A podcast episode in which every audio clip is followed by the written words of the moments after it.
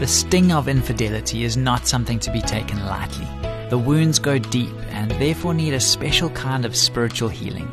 It would be negligent and foolish to believe that any spouse would be able to simply move on from such a transgression. We'll talk more about this topic on the next Family Matters. Please stick with us.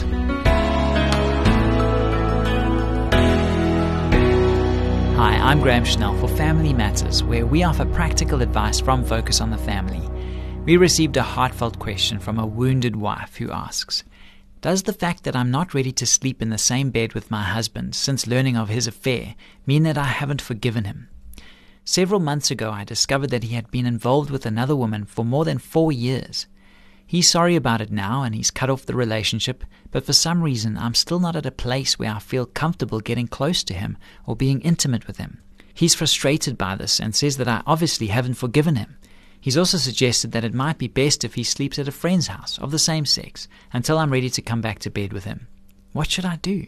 To begin with, you should take some time to educate yourself more thoroughly about the real meaning of forgiveness. Yes, forgiveness is an absolute necessity, but forgiving doesn't mean putting yourself in a position where you can be easily hurt again. The affair may have ended, but you and your husband still have a long way to go before you can begin to get back to anything approximating situation normal. Infidelity is not just a minor scratch on the surface of a marriage.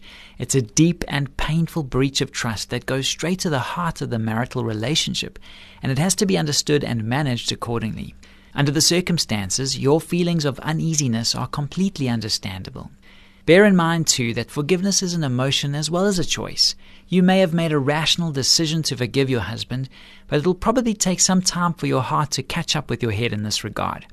Feelings have to mend at their own pace. You can't force this to happen. This is especially true in cases of deep and serious hurt, and it's truest of all where sex is concerned. Sexuality and intimacy are all about vulnerability, and you can't make yourself vulnerable until you're convinced that it's safe to do so. We should add that it concerns us to read that your husband has become frustrated with you about this. What's more, we have an uneasy feeling that all his talk about going to sleep at a friend's house may be nothing more than a passive aggressive way of trying to shame you. From our perspective, these behaviors and attitudes indicate that he has not yet reached the point of experiencing real godly sorrow over his past actions. A person who is genuinely repentant is also humble and meek. He doesn't make demands or blame someone else for the pain and awkwardness he's caused by his own poor choices. Instead, he asks, How can I make you more comfortable? He is sincerely willing to do whatever it takes to put the relationship back on a good footing. On your side of the ledger, it might be a good idea to search your heart and make sure that you aren't refusing to come back to bed out of an unconscious desire to punish your husband. You need to realize that no amount of hurting him back can ever remove the scar his infidelity has left upon your marriage. The only real solution is to find some way to get beyond the pain and start over again. These are the kinds of questions you'll want to hash out at length with a trained marriage therapist. Focus on the Family's counseling staff can provide you with referrals to specialists in this field who are practicing in your area.